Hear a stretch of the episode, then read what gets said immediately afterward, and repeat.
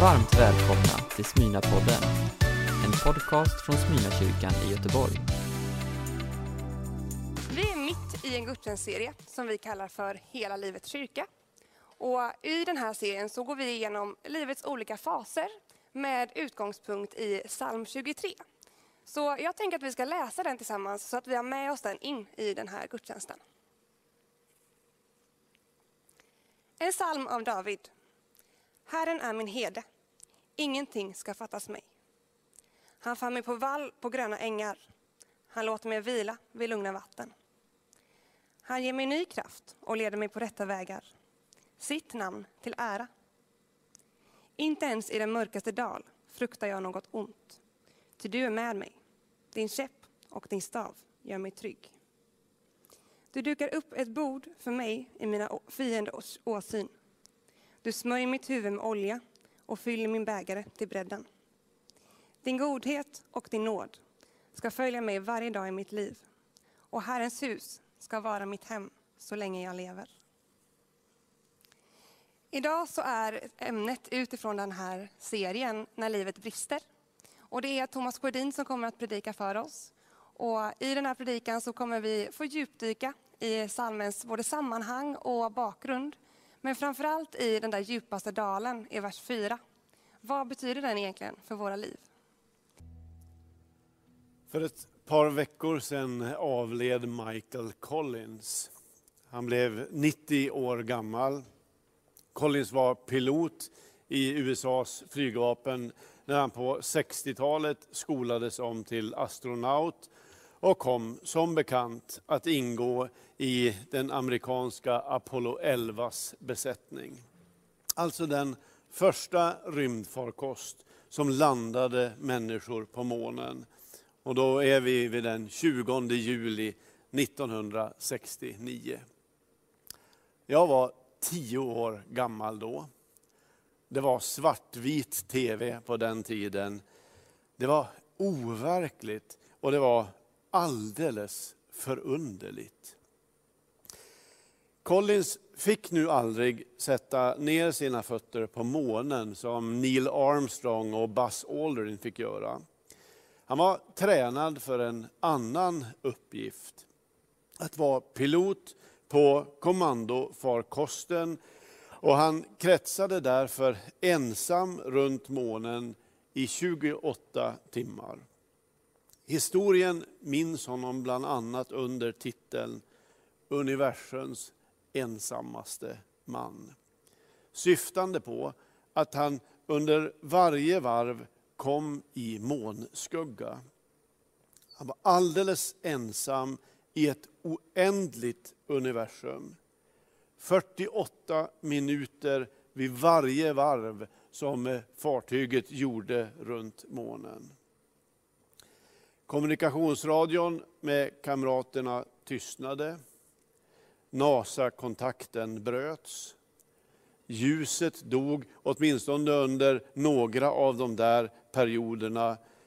Total skugga, totalt mörker och total tystnad.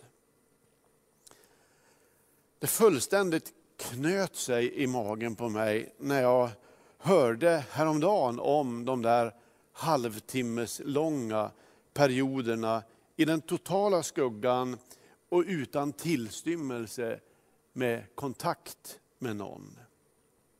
Vad har man för nerver när man klarar något sånt? Och hur undviker man att få panik, fullständig panik? De här veckorna, precis som Matilda sa, så läser vi och predikar oss igenom den 23 salmen i Saltaren. Den som kallas för herdesalmen. Den är ju inledningsvis närmast idyllisk. Landskapet är pastoralt, det är gröna ängar, det är lugnande vatten, det är ro och harmoni. Och det, det är väl så det är när Herren leder. Men så kommer de där, de korta raderna som skildrar ett annat tillstånd.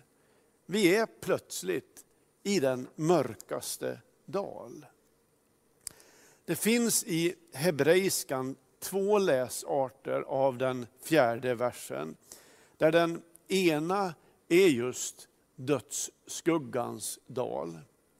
Och där den andra är att det här uttrycket består av ett sammansatt substantiv som rent litterärt ungefär betyder mycket mörkt, djupt mörker. Mycket djupt mörker. Alltså den yttersta utposten mot ensamheten. Och jag tror att vi alla bär kroppsliga minnen av sträckor i våra liv när det har känts så. När tillvaron plötsligt liksom gått sönder och man inte känner igen sig längre. När världen blir en främmande plats, den som var så bekant. Men lyssna. Inte ens i den mörkaste dal fruktar jag något ont. Ty du är med mig, din käpp och stav gör mig trygg. Det där är en otroligt innehållsrik vers. Och så vägledande och på många sätt så tröstande. För inom loppet av fyra korta rader så vet vi några saker om allas våra liv. För det första, det finns inget liv som inte tar vägen genom riktigt djupt mörker. För det andra, livet är starkt, men det är inte okrossbart. För det tredje, den tuffaste motståndaren när det brister verkar vara fruktan. Och för det fjärde, det finns i alla livets skuggor en närvaro som är starkare än fruktan. Och det är själva kärnan i det jag har att säga. Och jag ser framför mig bilden av den där farkosten som gör sina varv runt månen och där piloten som i teorin vet allt, kan allt efter år av träning för den här specifika uppgiften, nu plötsligt är med om det. Alltså att färdas ut ur ljuset och in i det som brukar kallas för the dark side of the moon. Den yttersta ensamheten. Och i Davids liv, han som skrev salmen, så märker man att det kommer sådana här tysta, mörka perioder utan ljus och utan kontakt. Vare sig med Gud eller med tröstande människor. Vid flera tillfällen i hans liv, upprepat. Många av hans salmer i Saltaren är ju ingenting annat än hjärteskrik till en Gud som verkar ha glömt honom. Det finns en liten bok om den 23 salmen skriven av en fåraherde. Philip Keller hette han. Keller växte upp som missionärsbarn i östafrikanska Kenya. Och sen blev han agronom, fotograf och författare. Men han arbetade som fåraherde i ganska många år i sin ungdom. Han menar att förhållandena där i Kenya i hög grad liknade de i Mellanöstern där herdepojken David skrev sin berömda psalm.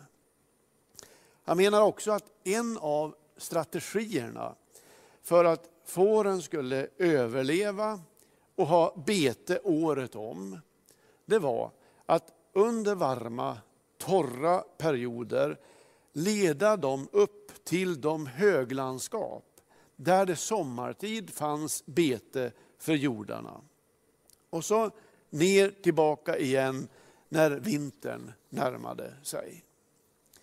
Det mesta talar för att David var på ett sådant uppdrag när han blev hämtad och smord till kung, att han var högt uppe i bergen och vallade sina får.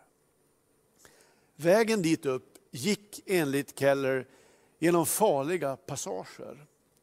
Farliga utifrån att det var ett dramatiskt landskap, men också farliga därför att där fanns hot mot fårflocken. Men skulle man nå de där livsnödvändiga höglandskapen så måste man igenom de passagerna. Och nu, utan att ett ögonblick förhärliga lidande, alltså när livet på något sätt brister, så finner jag tröst i att det är herden som hela tiden leder. Han gör det i salmens begynnelse när allt är så vackert, men det är fortfarande herden som leder de här sträckorna. Alltså som att det är en del av själva livsvillkoren att det kommer sträckor som är tyngre, mer utsatta, skuggigare. Men vi leds inte dit för att det skulle ha något egen syfte. Därför är frågan egentligen inte varför. Livet bara är sånt. Det är urstarkt på ett sätt och så är det skört och sårbart på ett annat sätt. Det är helt fantastiskt långa sträckor. Men det är förfärligt att vara människa ibland. Och om de perioderna går det aldrig att tala enkelt. Själv har jag haft så stor nytta av att när det har brustit, tänka mig tillvaron utifrån tre livslinjer, eller vad man ska kalla dem. På den första står det att det var inte det här jag eller vi drömde om. Där måste man få hamna först. Men blir man kvar där för länge så är det fara värt att man blir det som vi kallar bitter. På den andra linjen står det, men det var så här det blev. Och så är min erfarenhet den att om man får kraft att inte fly den smärta som finns där, i den insikten, utan möta den, egentligen den enda verklighet som finns, den som är. Att det är först då den där tredje livslinjen framträder. Och på den står det att det kan hända att livet sticker till en människa nya drömmar. De drömmarna är inte synonyma med de man en gång hade. Men de väcker ändå hopp. Hoppet om att livet kan bli djupt meningsfullt igen. Också efter de stora förlusterna.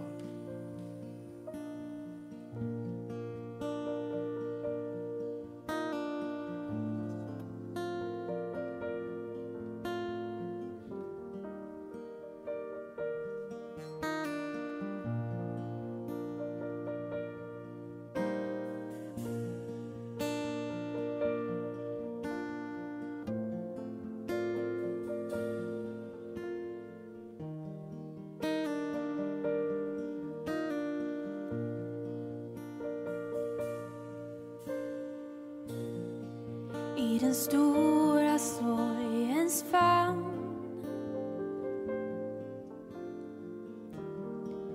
Finns små ögonblick av skratt. Så som stjärnor till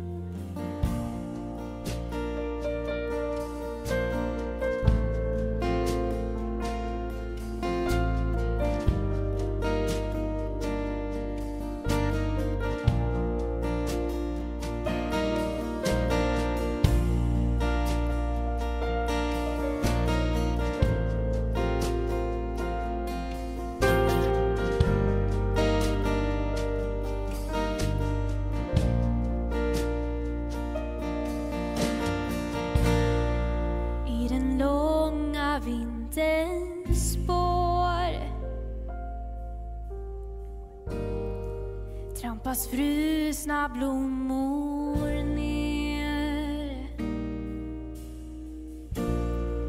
Och där ensamheten går. Ah, ah, ah. Biter kylan alltid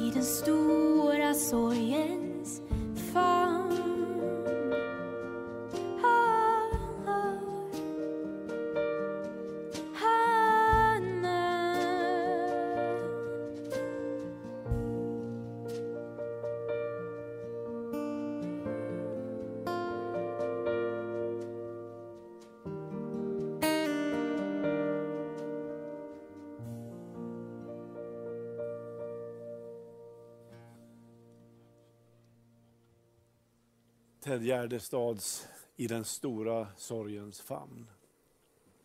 Frågan är alltså inte om livet brister. Om vägen kommer att gå genom oländiga landskap. Frågan är egentligen bara när. Och det kan vi aldrig veta, aldrig någonsin. Det här blir så tydligt i herdesalmen. Det här är ju den kanske mest kända och mest älskade av alla Davids salmer. Och jag, jag tycker att man här finner en, en teologi för de svarta dagarna i våra liv. En teologi som inte svarar på varför-frågorna fullt ut, utan mer ger ledtrådar till hur-frågorna. Alltså, om jag nu hamnat här, hur tar jag mig då igenom och vidare? I de flesta bibelöversättningar så är den här versen, den fjärde versen, översatt som en pågående vandring. som en del av vägen.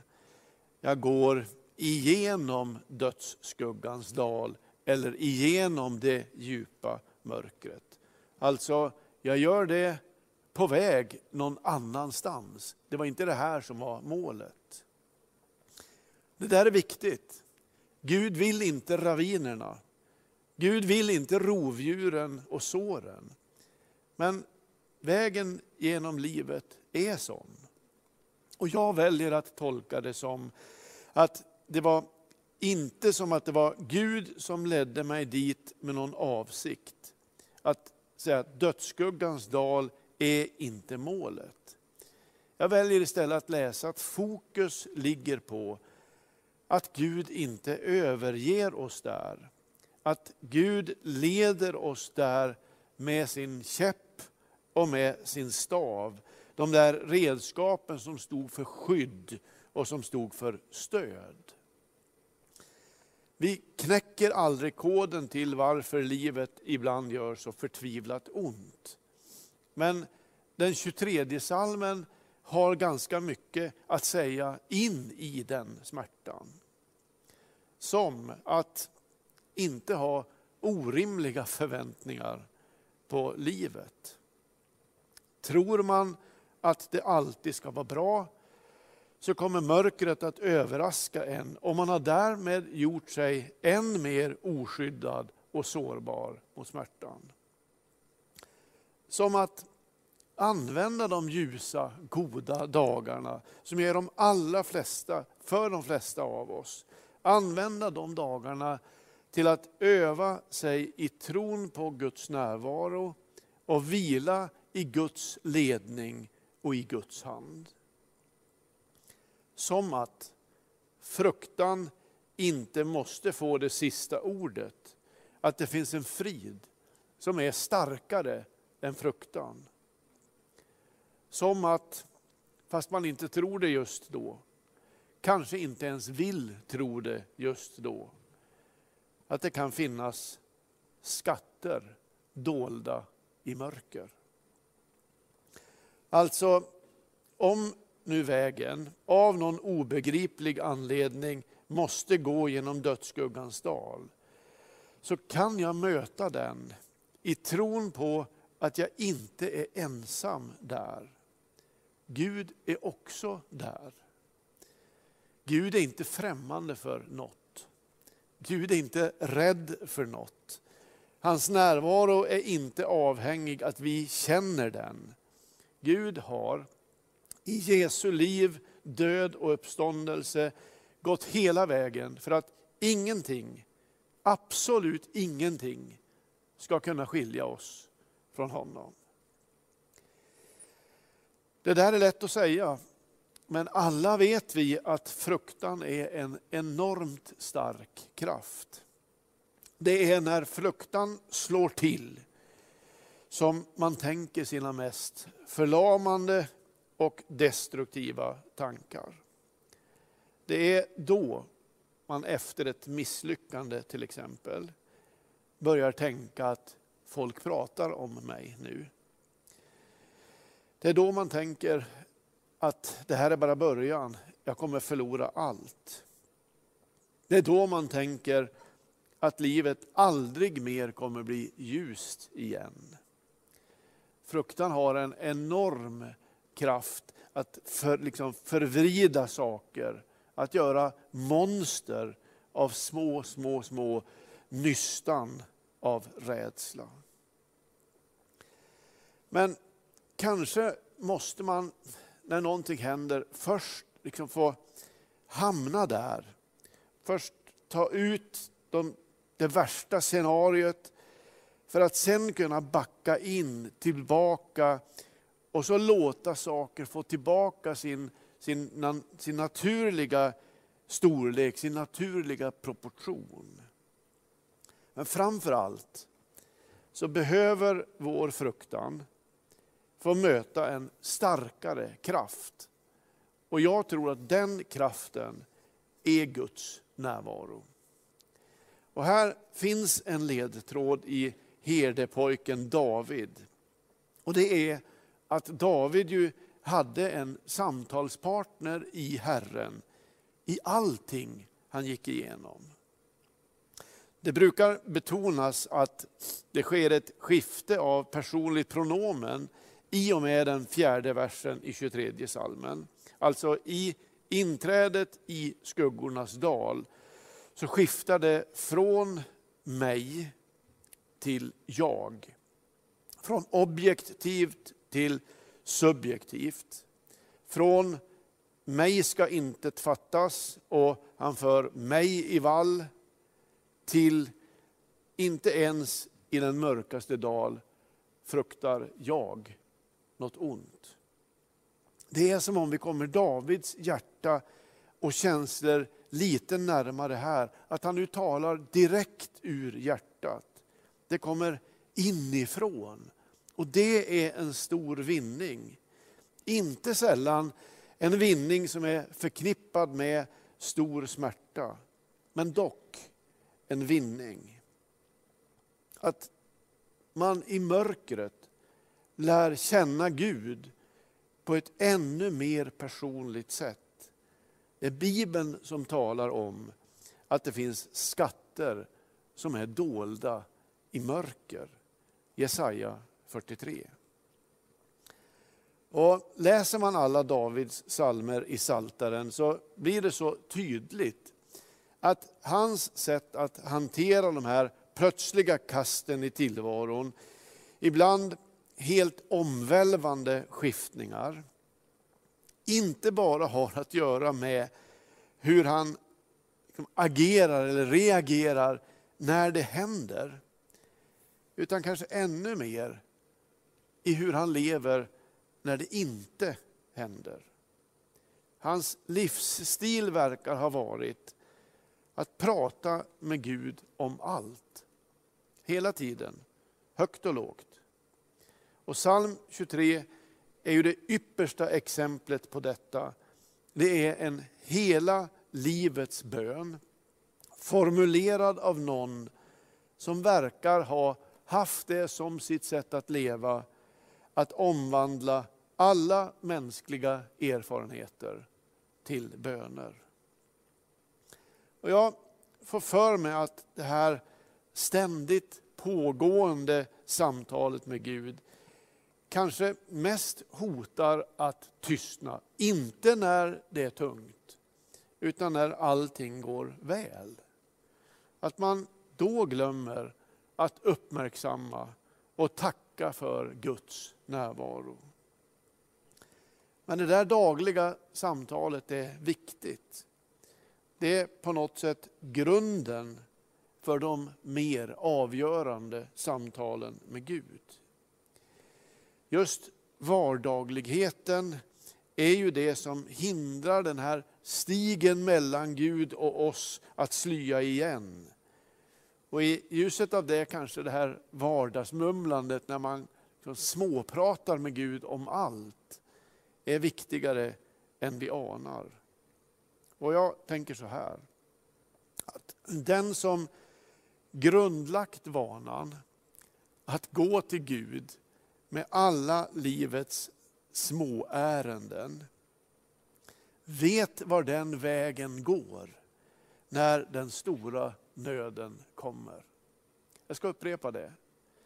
Den som har grundlagt vanan att gå till Gud med livets alla små ärenden vet var den vägen går när den stora nöden kommer. Inte ens i den mörkaste dal fruktar jag något ont, ty du är med mig. Din käpp och stav gör mig trygg. Det var inte Michael Collins som var universums ensammaste man. Det var Jesus som var det. Glöm aldrig det. Det var Jesus som var det. Han blev det när han gick så långt i sin frälsargärning att han tog hela mänsklighetens synd på sig och skildes från Gud i den totala ensamheten på korset. Där han till sist ropar, min Gud, min Gud, varför har du övergivit mig. Psalm 22, den innan. Det här var inte ett gudomligt skådespel. Inte ett sätt att göra frälsningen lite mer pedagogisk. Det var och är ett historiskt och frälsande faktum. Det har skett en gång för alla. Det behöver aldrig göras om. Det behöver aldrig förbättras. Därför kan vi, när vi tvingas färdas igenom mörker, faktiskt vila i att Gud är inte främmande för något. Gud är inte rädd för något. Och inte minst, Gud är närvarande oavsett hur vi känner det. Ty du är med mig. Din käpp och stav gör mig trygg. Vi ber.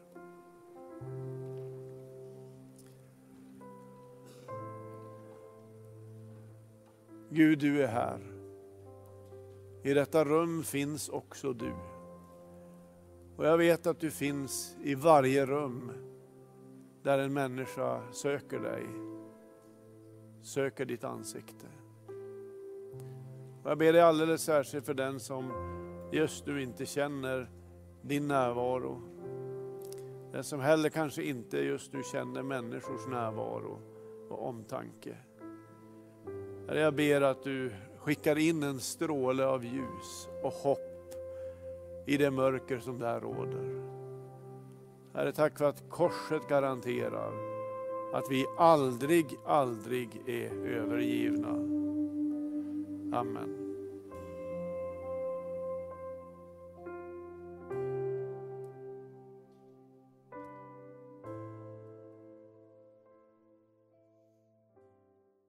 Du har lyssnat på en predikan från Smyrnakyrkan i Göteborg. Hjärtligt välkommen att lyssna igen eller besöka Smyrnakyrkan. Gud välsigne dig och din vecka.